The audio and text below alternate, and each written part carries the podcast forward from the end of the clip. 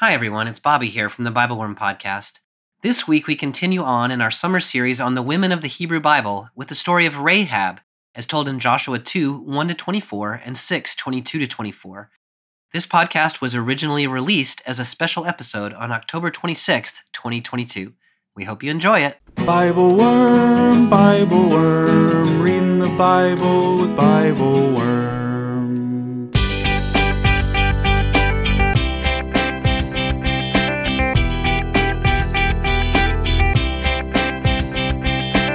Welcome to Bible Worm, getting to the core of the biblical text. I'm Dr. Amy Robertson, Director of Lifelong Learning at Congregation Or Hadash in Sandy Springs, Georgia. And I'm Dr. Robert Williamson, Professor of Religious Studies at Hendrix College and theologian in residence of Canvas Community in Little Rock. We're here every week to discuss the biblical text, both as biblical scholars and as people of faith, one Jewish and one Christian. It's time for another special episode. Today we read the story of Rahab in Joshua chapter 2. She's a harlot living in the walls of the city of Jericho who is at the very core of Israel's success as they move into the promised land. How are we to understand this character who has so little power in any official sense, but who seems to know more than anyone else among the people of Jericho or the people of Israel?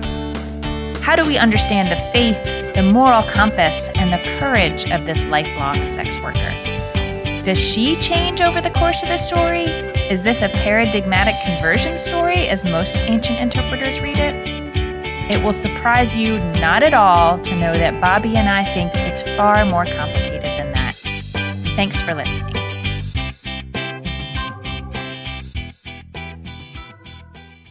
Hey, Bobby, how are ya?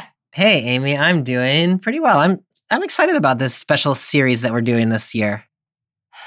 Yeah, it's I mean, so as as people may already be aware, we're doing a special series on women in the Bible and really trying to draw out their stories and, you know, these are not not stories that are always so well drawn out by the text itself or Right. by interpreters of the text. And so it it's fun to bring that intention in particular because even stories that are told about women you could read them with attention to the woman or you could read them with attention to some other thing in the story. But we're we are reading specifically with attention to these female characters and it's it's a nice lens. I like it. Yeah, me too. Me too. They say before they do the podcast, and so we don't know how we don't and know so how we'll see how it goes. I know. But maybe I like you'll the like it. uh, I like the hate it. premise. Yeah, it's a nice idea. Yeah. yes. So we have we have a number of women we're going to talk about over the course of the year today is a woman that people may not know so much about i call her Rahav. Yeah, People may also say Rahab. Rahab. That's what I will probably say. Great. Um, that's the same person. Note number one for our listeners. Her story is in the book of Joshua. She is primarily in chapter two, a tiny little bit in chapter six. And like so many female characters, the text just gives us these little, little bits Yeah. about her. Most of my learning about Rahav has actually not been studying the text, the biblical text in particular, but the history of interpretation of Oh, her character. What Yeah. do people do with Rahav? Because Oh, that's so she interesting. she breaks out of a lot of boxes and um, puts interpreters in in awkward positions in ways that I think are actually really fruitful. So Yeah, so I hope you're going to bring some of that into our conversation today. Yeah. I will. I'll. I'll do my best. Yes, okay, good. I'll yeah, do yeah. my best. Great. So we are going back today to the book of Joshua, where we spent a little time a couple weeks ago. Mhm. Refresh us a little bit. We're at the beginning of the book of Joshua, before we were at the end of book of Joshua. What do we need to know in terms of where we are in the plot line? Yeah, I don't think we need to know too much, but you know, this is taking place, of course, after the Israelites have escaped from Egypt across the waters of the Red Sea. They have wandered out into the wilderness some 40 years earlier, and Moses had sent scouts into the land who scouted out Mhm. the land, and then they came back, and most of them were afraid, and so they didn't go into the land. And so they spent have spent 40 years wandering in the wilderness, and now they are scouting out the land for the second time. This is the generation after the generation that came out, out through the waters of the Red Sea, and they are getting ready to enter into the promised land. So they have sort of been making their way through the Transjordan. And then right here at the beginning of the book of Joshua, they're getting ready to, to scout out the land again and then to come and, and possess the land. I think that's Mhm. enough. Is that is there anything else you would add to that? No, I think that's great. And it's actually so helpful to me already just to be reminded. We already tried this scouting thing Right. and it was not, it low tove. It did Yes. not go well. Lotov. So just the fact that this story starts again Right. with sending spies and then the way those spies are received by Rahav and like really sort of buttressed in their in their faith in their belief that this is going to work Yeah. already elevates her role not just in this immediate story but in the whole sweep of the Israelite story. oh, I love that. Yeah, I really love that. Rahab is so interesting. Okay. So, let's just start reading, shall we? Let's do it. Yeah. Okay, so we're in Joshua chapter 2. I'm reading from the NJPS, and I'm beginning in verse 1. Joshua, son of Nun, secretly sent two spies from Shittim, saying, Go reconnoiter the region of Jericho. So they set out, and they came to the house of a harlot named Rahav and lodged there. The king of Jericho was told, Some men have come here tonight, Israelites, to spy out the country. The king of Jericho thereupon sent orders to Rahav Produce the men who came to you and entered your house, for they have come to spy out the whole country. The woman, however, had taken the two men and hidden them. It is true, she said, the men did come to me, but I didn't know where they were from. And at dark, when the gate was about to be closed, the men left, and I don't know where the men went. Quick, go after them, for you can overtake them. Now she had taken them up to the roof and hidden them under some stalks of flax which she had lying on the roof. So the men pursued them in the direction of the Jordan down to the fords, and no sooner had the pursuers gone out than the gate was shut behind them. I love your translation of that. There's there's like so many t- tongue twisters in there. You did so well with it. Like reconnoiter the region. I was like, reconnoiter. Who uses that word? What is your translation? Let's go reconnoiter the region. Um, you want me to do what now? what do what do I do? Yeah. hmm Yeah. What is your translation for reconnoiter? uh, the Common English Bible. Look over the land. Uh, Go- go look it over. That is common English. Yeah, Yeah, it that's is. good. This for some reason this reminds me of my four year old who the other day. She's such a funny kid, but she's like, "Daddy, could I go out in the backyard and observe nature for a while?" and I was like, "She's the kind of kid who's gonna write reconnoiter the region when she grows up." You know what I'm saying? Oh, you have to teach her that word. Yeah, Going to Observe nature. reconnoiter the yard. yeah. I love Look that. over the land. That's more my speed. Yeah. Yeah. Okay. So, I mean, already just there's so many cues to me already about how how important Rahav is Yes. in this story. Yeah. One of them is that the spies aren't named. Like we get the name of Yeah. Joshua and then we get Rahav. Like Yeah. that's kind of weird.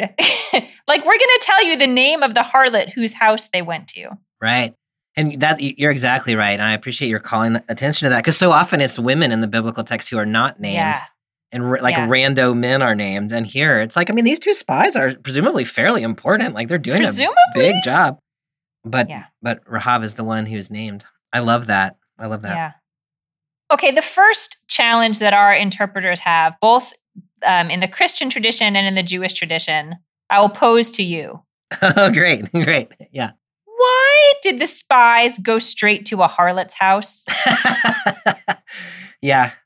Yeah. So the Common English Bible uses the word prostitute, which I think Okay. is helpful. I mean, I don't know, I don't know exactly, but I but I envision her correctly. I I think as a she's in the she's in the sex trade, right? She's yeah. Seems to be. Yeah, I feel like what however you want to read it, like that's what that is what is happening here. Amy, I have a couple I mean, I have a couple of responses. One is a little bit tongue in cheek, which is like, of course you would go to the prostitute, right? If you if you had been like making your way through the wilderness for 40 years and had just come across the the Jordan and like uh-huh. And like it's a good it's a good place to go. Uh the second, which maybe I don't know, seems more less problematic, is prostitutes know things. Mm-hmm. Prostitutes have interactions with all kinds of people, Mm-hmm. presumably. Prostitutes, I think, are maybe a little bit marginal figures. And so they're not fully maybe accepted into the culture where they are. And so maybe their loyalties are a little like maybe they think a little differently than someone who is more centrally Mhm. located. And so in those ways, going to a prostitute kind of makes sense.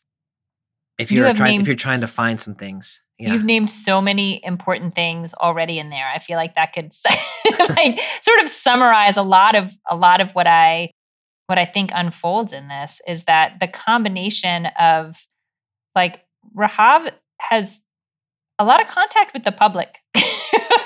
you know, Exactly. people come through her house in vulnerable moments Exactly. and they tell her stuff. Right. So she knows stuff. And exactly as you said, Bobby, society is not set up for her. right. And so her level of investment in maintaining the power structures that exist is less than someone for whom that system is really set Right. up. She's going to protect the people who are close to her, but she Yeah. is not as invested in the bigger picture of of the community. Something like Yeah. that. hmm Yeah, I think that's right.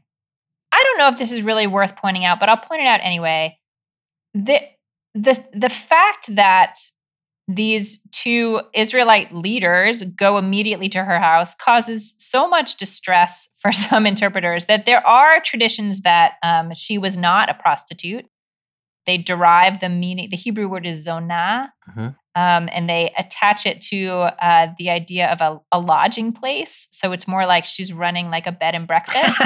I love that. Yeah. so they went to Rahav's bed and breakfast. B&B. nice try, fellas. That, that Good does job. soften it for sure. Yeah. and for sure softens it.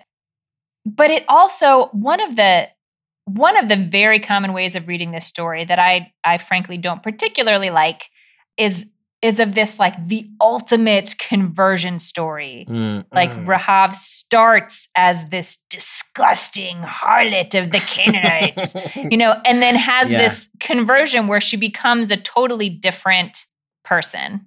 Blah. I don't really like that reading. No. Yeah, bleh, right. but as, as we go through, I'll sort of point out where where people try to make that that argument. I have also heard it suggested that it's almost supposed to be. It could be that it's supposed to be a little amusing to the reader that these supposedly pious spies, as soon as they're you know out from under the thumb of Joshua, go Yeah. directly to a pleasure house Yeah. where Yeah. they meet a Canaanite prostitute who actually turns out to be loyal to the Lord and Yeah. quotes, you know, quotes their own tradition back to them. Yeah. And so again, it sort of shows it really elevates Rahav as as the the star of the show here. Yeah, I kind of like I kind of like that take on it. And I I do think the story is kind of having a little bit of fun with these guys. And you you know, like it's it's ambiguous in the text as to whether they went to the prostitute's house or whether they went to the prostitute's house, you know what yeah, I'm saying? right. Uh-huh. and Uh-huh. you know, you can the text is kind of I think enjoying that ambiguity a little bit.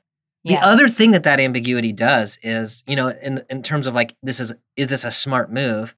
Is people going into the house of a prostitute don't draw any questions, right? That like that happens all the time. And whereas if he had gone to somebody else's house, or these spies had gone to somebody else's house, you'd be like, "What was that guy doing at your house?" And so, like, it, they've sort of created a cover story, as as we'll see coming up in the Mhm. story. But I mean, I think it's really shrewd on their part, and I think it's really shrewd on her part. Like, I I think that there's, I think this is fascinating connection of of these folks. And I mean, I don't know whether they went to her house or went to her house. Right. But- right. We don't know. Yeah. We don't know.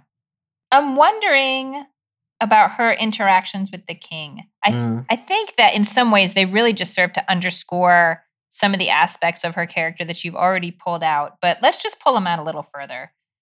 So, as soon as the king of Jericho finds out that there are Israelites who have come to spy out the country, where does he go? exactly right.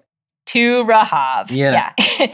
I mean, it's just such an example of someone who, like, officially on paper has no power. Right. She is a woman, she is single, Yeah. she is childless, and she's a prostitute. Yeah. But actually, she has a lot of power. Yeah. The king's got to come to her to find out what's what. Yeah. Yeah. Yeah. And then what do you think of her response to the king? The men did come to me, but I didn't know where they were from, and so they left. Yeah. I mean, that, you know, that phrase came to me is used in the biblical text. Like if you come to a woman or you come to another person in that sense, like that often has sexual connotations. The Hmm. CEB is, of course, the men came to me. Like, what else would men who are like wandering in out of the wilderness do but come to me? Like, of course. And she, I mean, she's using her job, her vocation as a sex worker by way of saying, like, this is just what I do, man. Like, people come to me. I don't ask a lot of questions. They came Mm. here. I don't know what they were doing here. And then they left. Like, what do you want from me? And so, in, in some ways, being a prostitute gives her that kind of like her her world is a little gray anyway and so Yeah. it gives her a way of just sort of creating a, a fiction that's not that's i mean it's entirely plausible hmm that's kind of how i read it what, what were you thinking about No, I like that a lot. I think the only the only thing I might add to it is I find it I don't know striking in some way that I feel like my first response would have been to say like no they didn't. They didn't come to me. I haven't seen them yeah.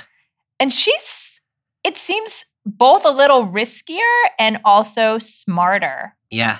to say like she's a smart woman. Mm, yeah very much so. Say yes they came to me but then they left i don't know like that's a slightly more complicated story but probably really believable No, I think that's exactly right. And you know, one of the things that is I mean, all the way through the story, Rahab is like three steps ahead of what's happening.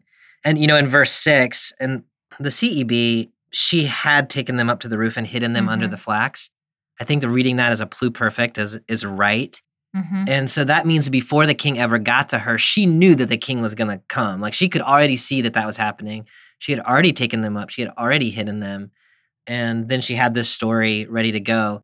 And I think you're exactly right. Like a plausible lie is the best lie. And so Mhm. to say, like, no, I don't know what you're talking about. Now, then you've got like, oh, no, the king actually had an eyewitness. Maybe they saw them come to your house. right And so she says, "Oh yeah, no, like exactly. They did see what they said they saw, but it was Mhm. completely normal and innocent." Now I think she is she's so far ahead of everybody else in this story that it, it's really interesting to see how how, her mind works. yeah i want to ask i want to ask a question but i don't think we really get the answer till the next paragraph but i'll ask the question if you have a a pre-answer Okay. You can tell me. What is Rahav's investment in hiding these guys? Like they haven't said anything to each other yet. Yeah. Why why is she doing this? Yeah, it's you know I don't know how much we are meant to read the conversation that's about to happen back into this part of the text. Yeah. Yeah. But if you don't do that, it is kind of interesting that like I don't know, I kind of want to read it as like people are who who are on the margins kind of look out for each other. And just so the Mm. fact that the the king is actually looking for these people kind of makes you want to protect right, that them. fact you know I'm saying? alone Yeah. yes, would pique her interest. I love that. I really love that. Is that how you would read it or would you go someplace different? I don't think I have an answer to the question yet. hmm Maybe because I know what's coming and so hmm I read it in light of that, but but I really like that. Is there anything else you want to say about these these opening lines? I mean, the only other thing that, that that I'm noticing is just her like enthusiasm for like them getting like hurry, chase after them. You could catch up with them. Like, she's like yes, encouraging she them. totally. I was yes, she totally like inhabits that role. yeah. Like you could totally do it. Go on, guys. Yeah. Like So she comes off like she's really their biggest supporter. Like, I hope you can do this thing. When in fact, what she's trying to do is get rid of them. You know, she is invested in them leaving, just not in the way she says she's invested. But Yeah. I, I feel like she comes across to them as like, she really wants us to succeed. So let's go.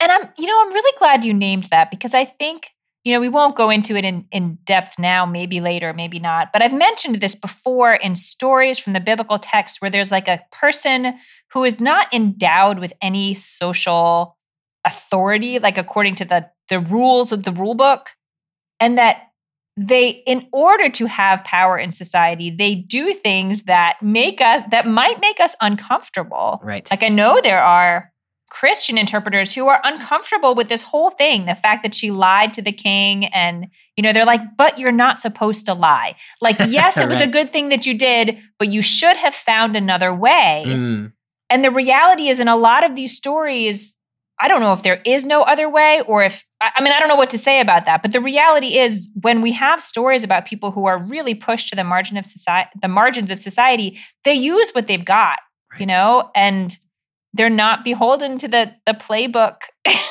that not just that the empire is beholden to, but even that, you know, I no, I don't like to see people lying, but really what were her options? No, I think that's right. And I mean, when you're in a biblical text where, you know, Jacob is one of the main characters in the book of Genesis, and Mhm. his whole thing is lying to his father Isaac in order to get the birthright and the blessing.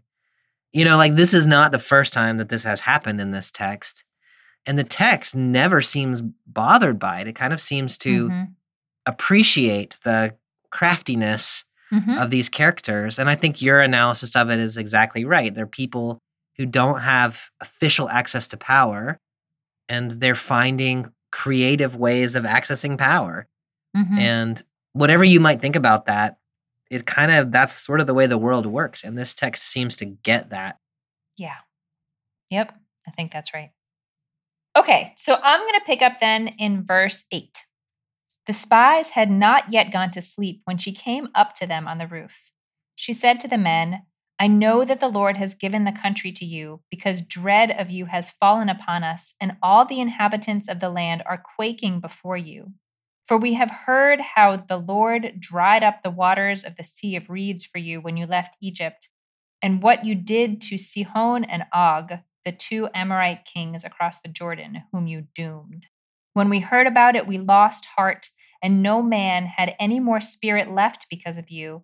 For the Lord your God is the only God in heaven above and on earth below.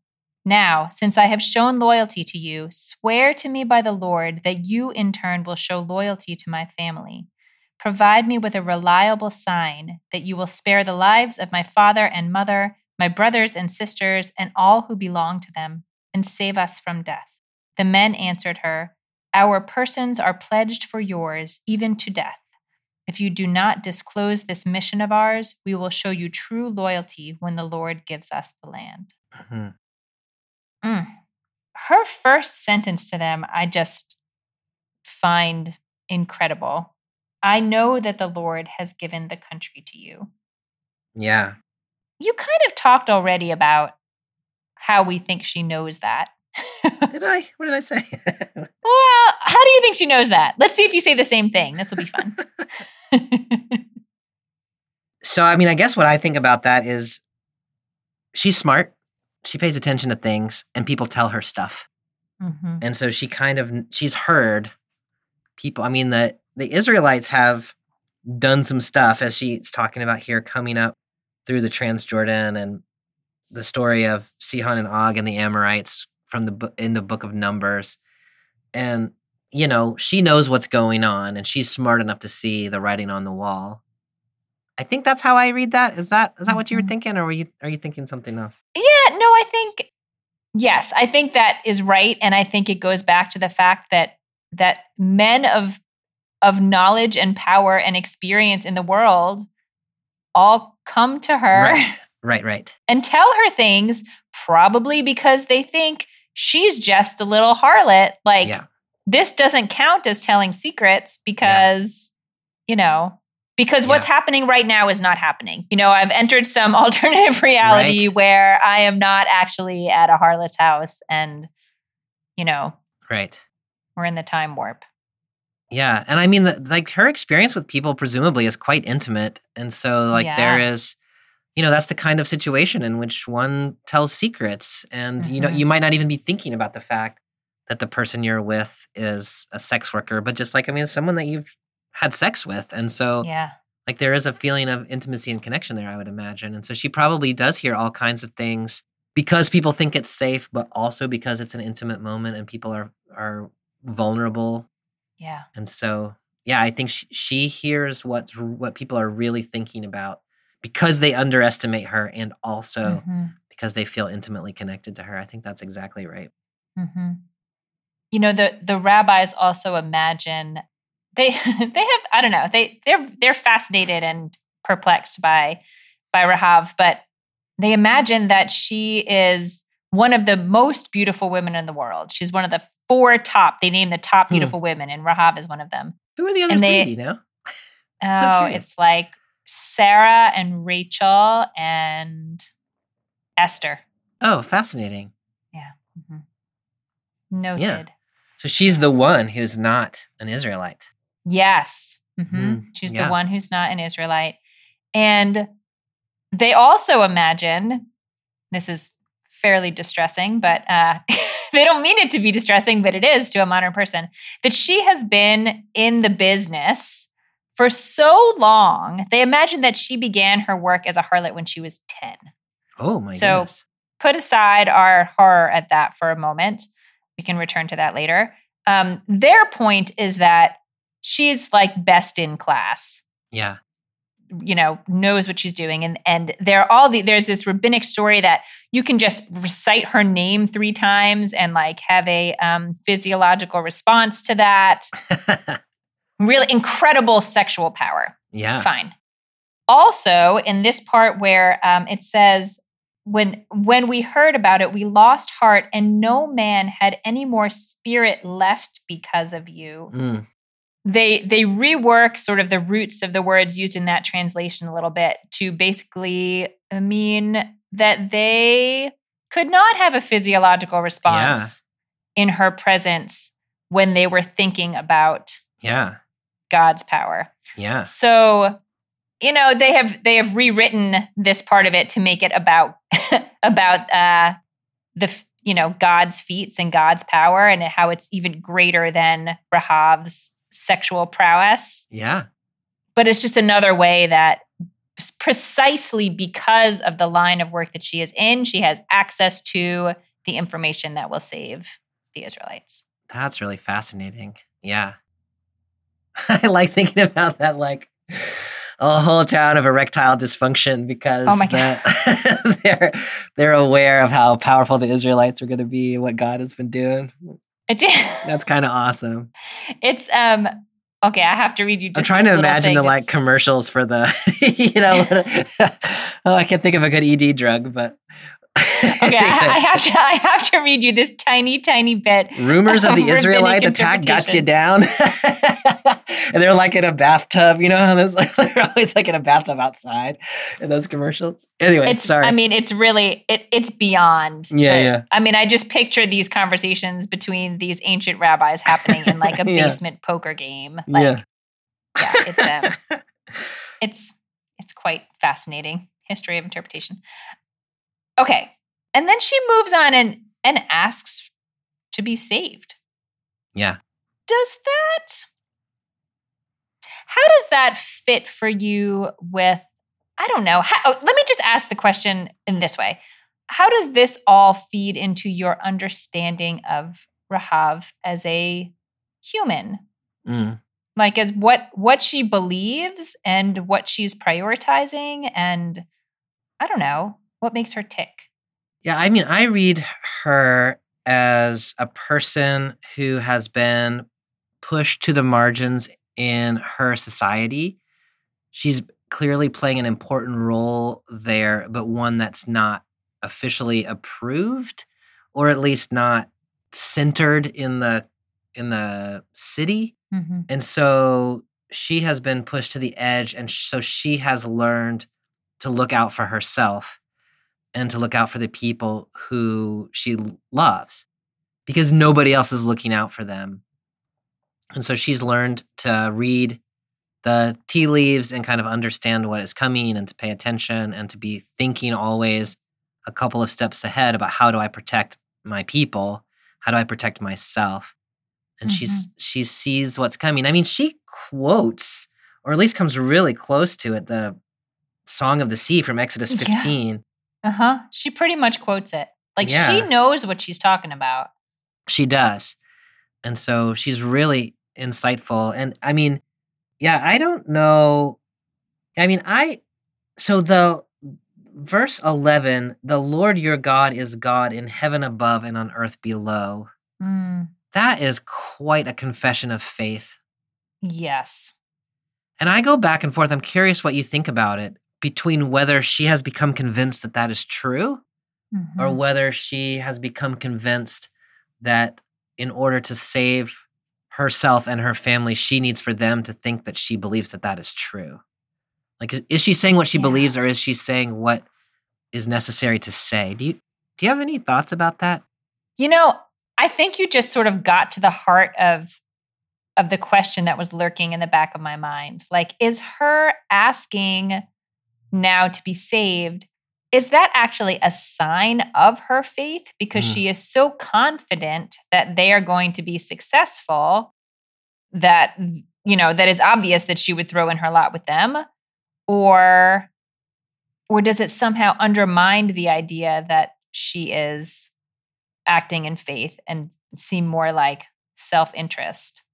Maybe those things are not actually in tension with each other They're, they don't have to be in tension with each other, I don't think. But I'm realizing as we're talking that the way that I'm thinking about her is she told the king and his men what they needed to hear in order for Mm. them to not think she was conspiring with the Israelites. Hmm. So if the if Jericho wins the battle, she is safe with them. Now she has said to the Mm. Israelites the thing that she needs to say to them for them to think she's on their side. And so if Israel wins the battle, then she is safe with them. Mm. And so I don't know. I mean, I don't I I feel a little cynical, but I don't mean it to be cynical. I I just mean to say she her thing is that she needs to protect herself and the people around her. She doesn't believe she doesn't trust anybody else yeah is going to protect her or her people just out of the goodness of their hearts. And so she's kind of using what she knows in order to find protection for herself. If you read it that way, it's not a confession of faith really at all. right right I don't know. I don't know. Eh, Now that I've, you know, having said that, I'm not sure how I how I feel about that. But what what do you do with her? I love that you have complicated it in that way because I think that maybe influenced by reading all these history of interpretation, every all the interpreters read her read this as a real statement of faith. Yeah. And some of them read it as a moment of conversion Mm. that she stops her harlotry here and you know becomes a believer. I don't really think that makes sense, but but they certainly all take her her confession of faith here as serious. But you're exactly right. She may be hedging. I don't I don't know. I don't know if there's any way we can know. And if she is hedging, how do we feel about that? I mean, for me, I think it's I feel a lot of respect for her because Mhm. she in a vulnerable situation has done what she can do to put herself in a situation where she it's not that she can't lose, but she really has created the best situation for herself. And I have a lot of respect for that. Yeah, Because nobody's looking out for her, right. She has figured out how to look out for herself. hmm And Mhm. is it manipulative? I mean, yes, I mean, it is, but but the whole systems are manipulating her. Like, right. yeah, we just can't see the manipulation that's built into our typical power structures. So, I'm not I'm not worried about whether it's manipulative or not because she does she does exactly what she said she was going to do. She Yeah. saves them, and and doesn't tell anyone about their mission. Yeah. So she upheld her. That's exactly right. She does right by them. For sure she Mhm. does. And she doesn't tell anybody and she doesn't turn them in and she doesn't you know she's she's covered herself with the people of Jericho by creating this story Mhm. about them having come and left and she doesn't know.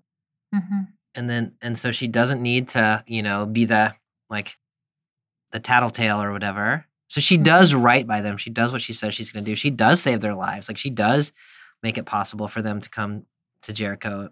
And so, yeah. I I'm not opposed to her having committed herself to the God of Israel here. Mm-hmm. I just think it makes the story a little too easy or something. Yeah. Yeah. Hi, everyone. It's Bobby here from the Bible Worm Podcast. We hope you're enjoying our special summer series on women of the Hebrew Bible. Amy and I are grateful to you for being part of the Bible Worm listening community. If you're looking for more Bible Worm resources, we hope you'll check out our Patreon at patreon.com slash Bible Podcast.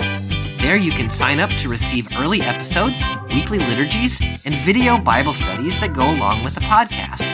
Or for just $4 a month, you can support our ongoing work and help keep this podcast freely available to the public. Plus, you'll receive a snappy Bible Worm sticker that will make you the envy of all your friends and family. See patreon.com slash BibleWorm podcast for details. And now, back to this week's episode. Okay, so I will pick up then in verse 15. She let them down by a rope through the window, for her dwelling was at the outer side of the city wall, and she lived in the actual wall. She said to them, Make for the hills, so that the pursuers may not come upon you. Stay there in hiding three days until the pursuers return, then go your way.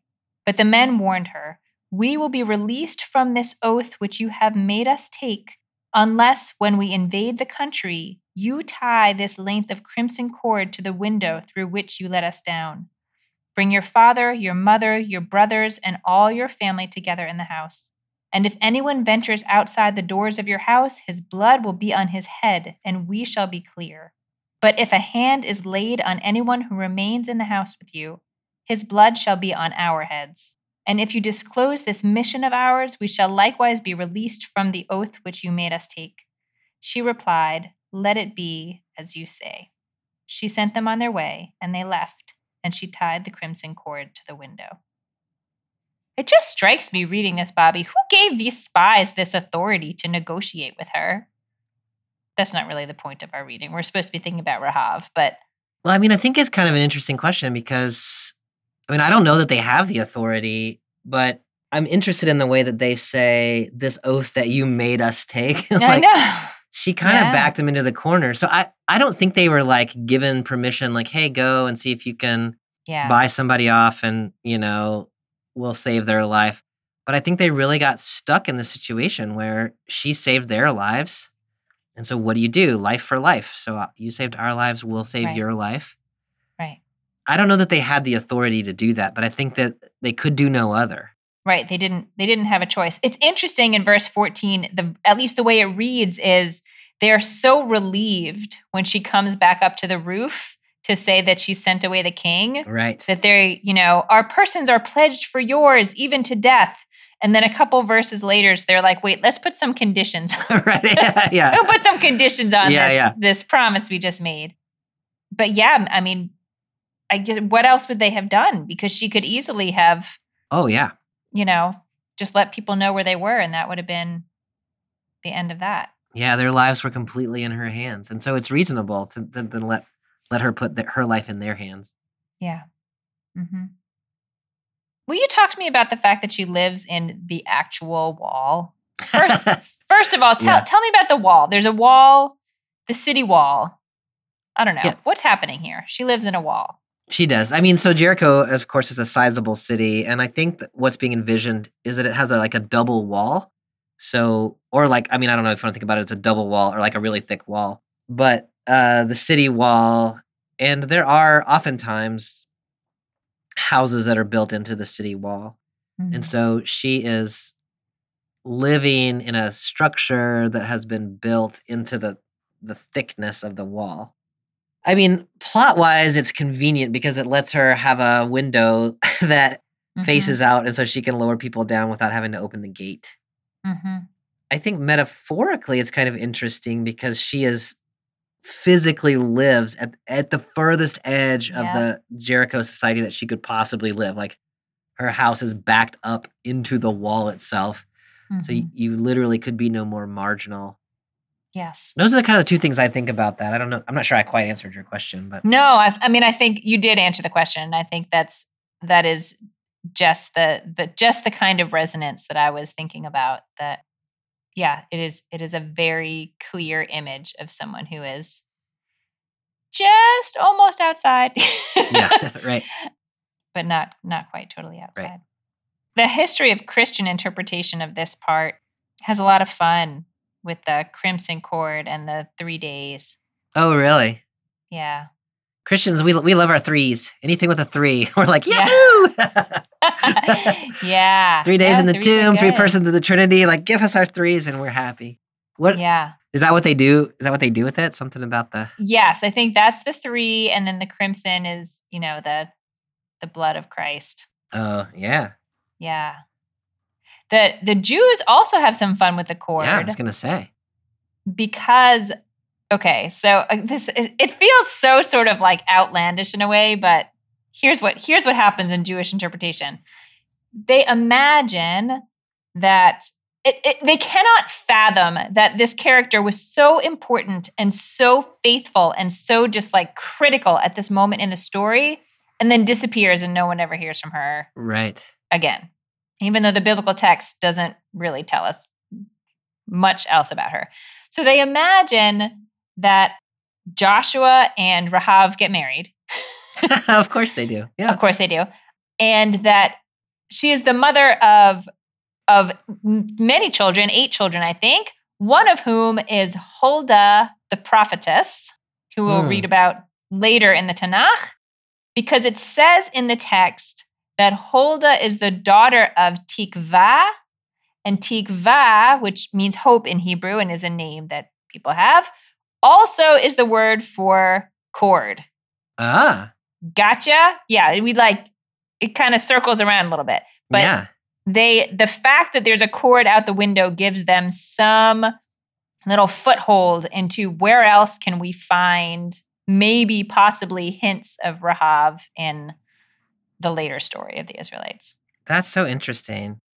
In the New Testament, uh, Rahav is the mother of Boaz, who then Hmm. marries Ruth. hmm I don't know if that comes through the Jewish tradition or not. That sounds like a little bit of a different I don't remember. tradition, but it's interesting that both the Jewish and Christian traditions are like trying to. I know she's got to be somewhere. She's got to keep. like she's such a pivotal Yeah. character. hmm Where I thought you were going to go, if I was a rabbinic interpreter and I was thinking about crimson on the window, I would be connecting it to the story of the Passover. Yeah. and thinking of so, like in the same way that you're thinking about Christians and the blood of Christ, I would be thinking about Passover and the blood of the Lamb. As Mhm. death comes to Jericho, this one window that's marked with with red is spared. Is is that a connection that would we can make? not at all be surprised to know that that was a Yeah. connection. I don't remember it, but the the interpretation is so rich and varied and Mhm. spread across so many different sort of bodies of literature Of that course. that I don't know. But I think that resonance is definitely there. hmm Yeah. One other thing that I noticed in this part, it's not super important, but the instructions that she gives them are to go toward the highlands. And so this is just a, another example of how she kind of knows what's up. Like, of course, the king and the king and his men headed toward the Jordan, which is where the Israelites are. And Mm. so she's smart enough to realize, like, go the other way and then stay out there long enough for the search party to come back, and then you can go. Mhm. It just seems like she's thinking on her on her She feet. totally is, and she's right about all of it. It all oh, works. absolutely. Yeah, it absolutely does. Yeah. I mean, it's like the level of strategy that you would expect from the military leader of the people. Yeah, And it's just this harlot who lives in the wall, exactly. who is trying to keep her immediate family safe. Exactly. Yeah.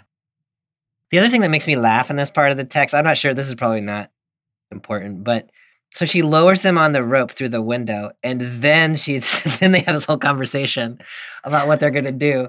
And so it's like like just They're have that the- conversation. yeah, hey. By the it's way, a private conversation, y'all. Hills. Don't kill me when you come back. it just makes me laugh so much. Like you could have just had that conversation before you lowered them down. that is very awkward. Probably this is some quirk of Hebrew that it's hard to express that or something, but anyway. I like it. I like it. Okay, we're almost done with this chapter.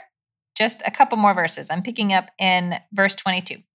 They went straight to the hills and stayed there three days until the pursuers turned back. And so the pursuers, searching all along the road, did not find them. Then the two men came down again from the hills and crossed over. They came to Joshua, son of Nun, and reported to him all that had happened to them. They said to Joshua, The Lord has delivered the whole land into our power. In fact, all the inhabitants of the land are quaking before us. Mm. We actually had a, a, little question between us whether we needed to include those two verses yeah. because Rahav herself is not in them and it doesn't really report so much. But what is striking to me is that they basically quote Rahav back to Joshua as though it's this is like the God's honest truth. Like That's as right. though they themselves, you would think that they themselves had seen the people quaking. Yeah. And they saw no such thing. The only person they talked to was Rahav. That's the way it seems. That's uh, right. That's interesting, Amy. So we don't get any stories about them actually observing or talking to anyone else. It's just their whole assessment of the situation is Rahav's assessment. And as far so they, as I can tell, they plan their whole strategy based on what she said. That's yes. I, I had not put it together for myself quite like that, but I, I like that a lot. She must be a very compelling person. Mm-hmm. Bobby, we hear a little bit more about Rahav in chapter six. We're right. not going to read all of chapter six. That's the chapter where they actually come and take the city of mm-hmm. Jericho. Mm-hmm. But we wanted to lift up just like the two verses where it basically confirms, like, check, they did it. right. yeah. And so that is chapter 6, verse 22, verses 22 and 23. But Joshua bade the two men who had spied out the land go into the harlot's house and bring out the woman and all that belonged to her, as you swore to her. So the young spies went in and brought out Rahab, her father and her mother, her brothers, and all that belonged to her. They brought out her whole family and left them outside the camp of Israel. Do you see more in there than just a like, check, check, check the box? I mean, I was thinking two things as you were reading. The first one is, you know, we have this, you talk about the merit of the ancestors from time to time and that mm. i that's idea has sort of stuck with me and, and then thinking about like where are there points in the biblical text where one person's faithfulness or one person's actions have merits that extend to other people? And this seems a little bit to me like that. It's basically because Rahav has done right by the Israelites, then whoever she's gathered into her house, like she's vouching for them and they're saying, yes, like those people, all who are in your household, those people will be saved. Mm-hmm. And so then you think of maybe like Job and how Job's righteousness covers his sons, or Noah and how Noah's righteousness like saves his family. Or I don't I don't quite know what to do with that, but it seems it seems important that her righteousness do, or her faithfulness or her whatever it is doesn't just save her, but it has mm-hmm. effects for people around her. Mm-hmm. You do mm-hmm. anything with that? I love that. I mean, I think, eh, you know, I, I am sort of just taken with your observation from the beginning of our conversation mm. that is, is true of so many people, not only people who are really pressed to the margins of society, but mm-hmm. especially mm-hmm. people who are pressed to the margins. They look out for their people. Yeah. And so again, it's like, it's sort of the like check in that, like, okay, everyone did what they said they were going to do, but also check in that Rahav was able to do it. Like she was right. able to save her people. Yeah, absolutely. That's right. Yeah. And I like to imagine, like, I don't know who all she brought in the house with her, but her whole clan, it says in the CEB. Mm. I like to think of Rahav as getting as many people in the house like as she could. And that, in my mind, they're all the weirdos of Jericho. You know what I'm saying? Like the people that are living in the city wall and like the people that are like mm. in the mm. alleys or whatever. Like it's the people that never quite fit in in Jericho that she's like trying to gather them all in. I don't know. That's not in the text, but No, I love it though. I love it. the other thing that I noticed in what you were reading is verse 23 they brought her whole clan out and let them stay outside the camp of Israel. Yeah. I just think it's so interesting that after all of this, she's still on the margins. She's still outside the camp. She's, still outside. She's at, uh, at the edge of a different community. Yeah. Yeah, that line, maybe because I've been reading too many interpreters who were like, no, no, she totally converted and got married and, you know, whatever. right. that, really struck me as I read it too. Yeah. What? Where did it take you? I'm not I'm not sure. Mhm. It seems to me like the natural thing would have been for her to come in live among the people of Israel, even Mhm. if, you know, just as a straight a quote unquote stranger among them, a ger toshav, you know, stranger dwelling among them.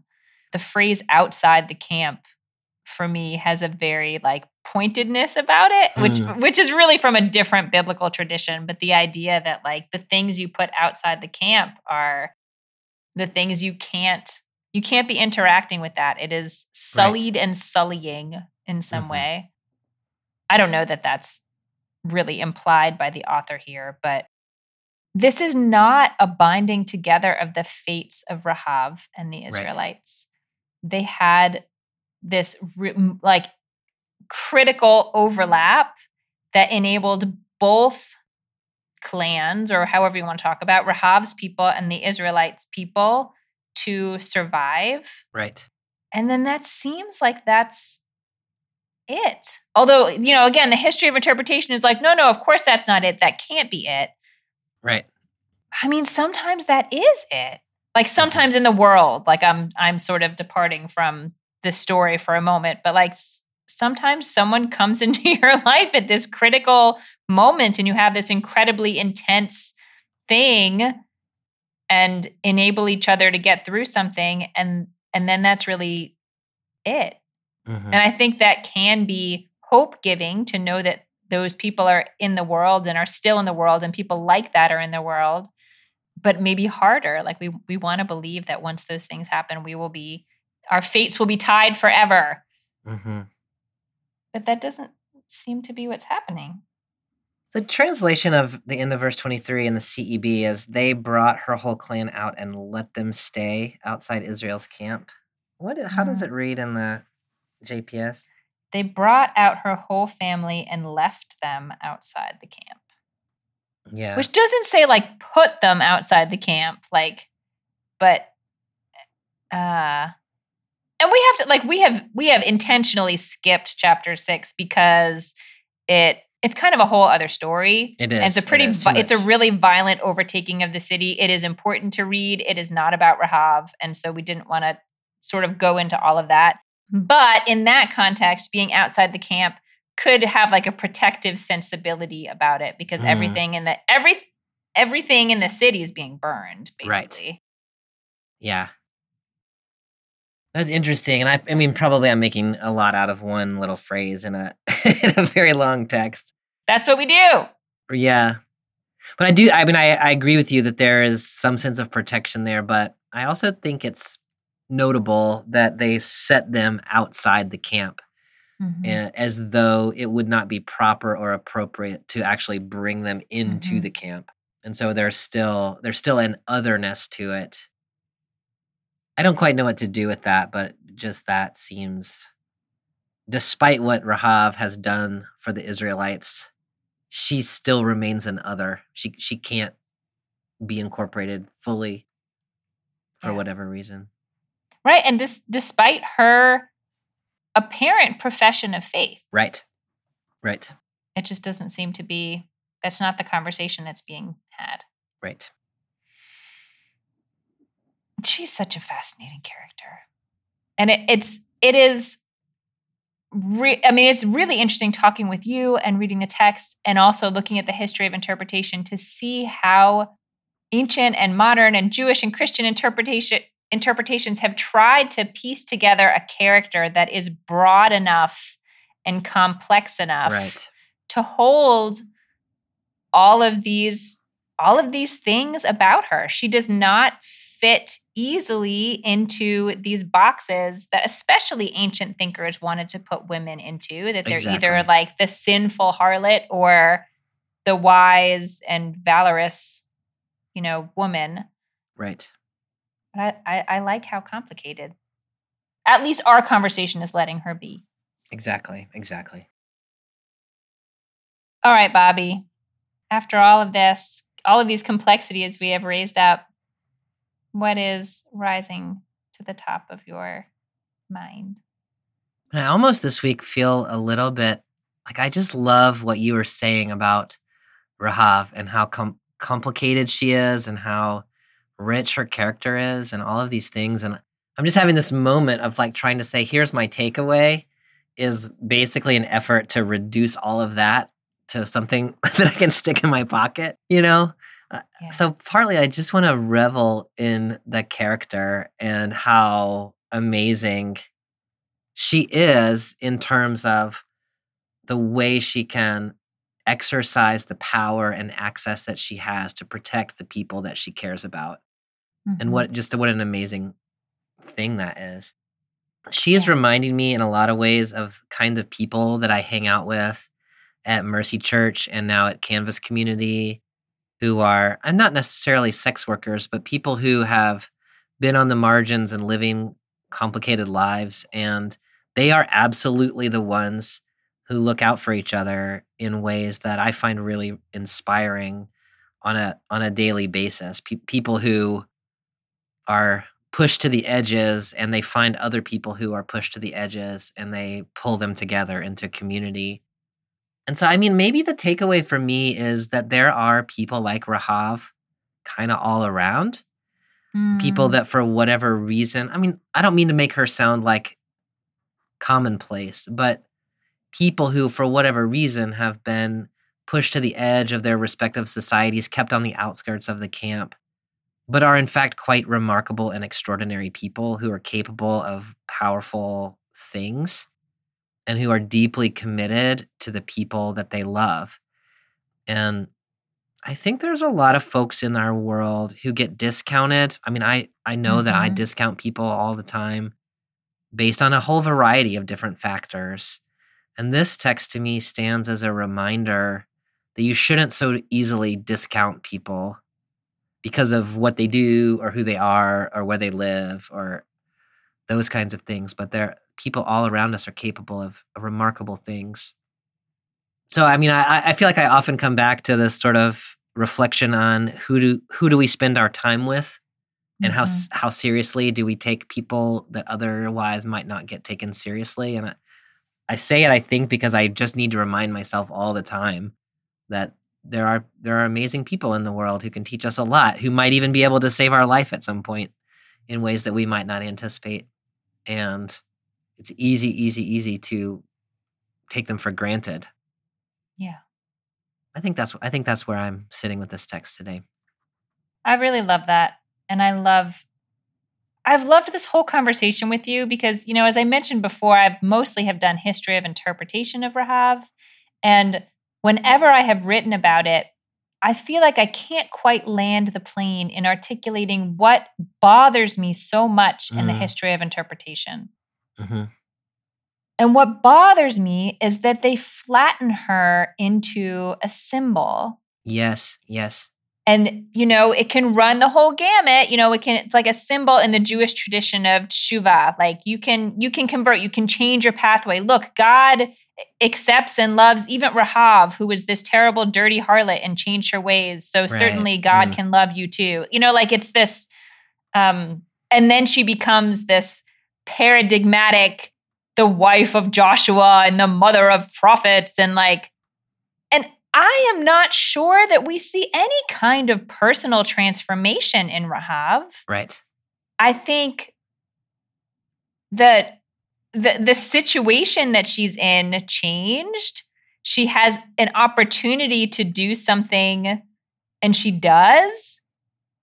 But in some ways as you're saying Bobby, it's almost like okay, this moment, this is the one moment that we've seen how she saved her family. Mm. because it happens to overlap with the story of the Israelites. And that's the story that's being told here. And so we get to see Rahav. Right. But I actually love your suggestion that, like, there are people like this all over the place doing these kinds of pretty, like, smart and incredible things all the time to, to save the people who are important to them. Mhm.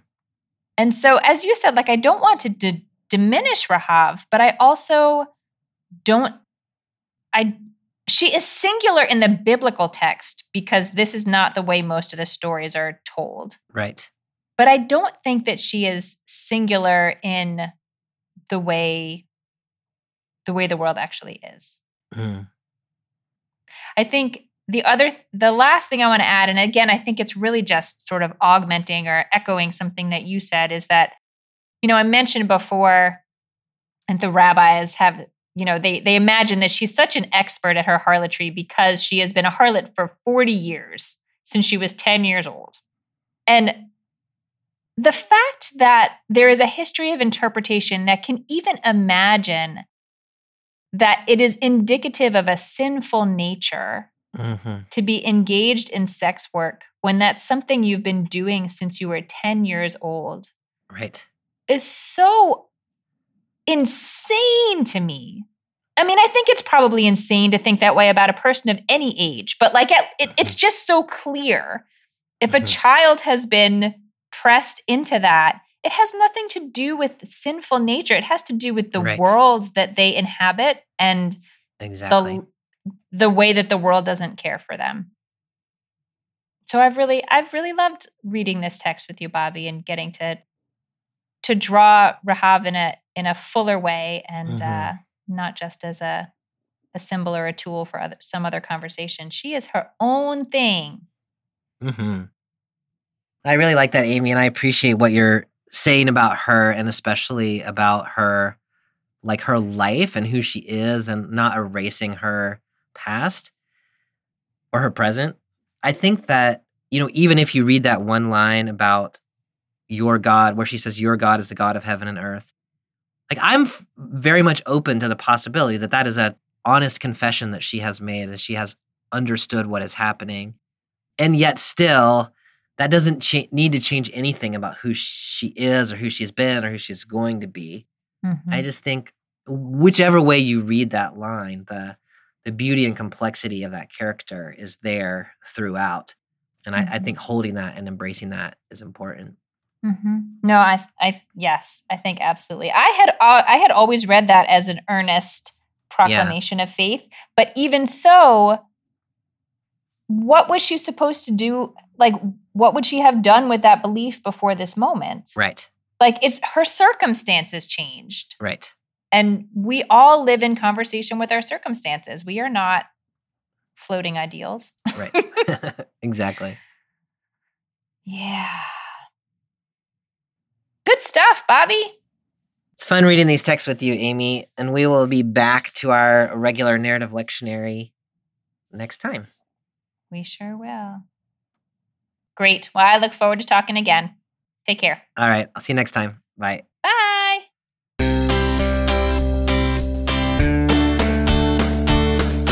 For joining us for this week's episode of Bible Worm. If you've enjoyed this free podcast, we hope you'll help us keep it going by joining our Patreon for as little as $4 per month. You can also sign up for other goodies like early access, video lectures, weekly liturgies, and more. Visit patreon.com slash Bibleworm podcast for details. Bible Worm is produced and edited by Bobby Williamson. Our theme song is sung by Colin Bagby, and our theme music is The World at Large by Dano Songs. Many thanks to all our Patreon supporters for helping make this podcast possible. Join us next time when we'll conclude our series on the women of the Hebrew Bible with the story of Bathsheba as told in 1 Kings 1 1 to 40. Until then, keep on digging.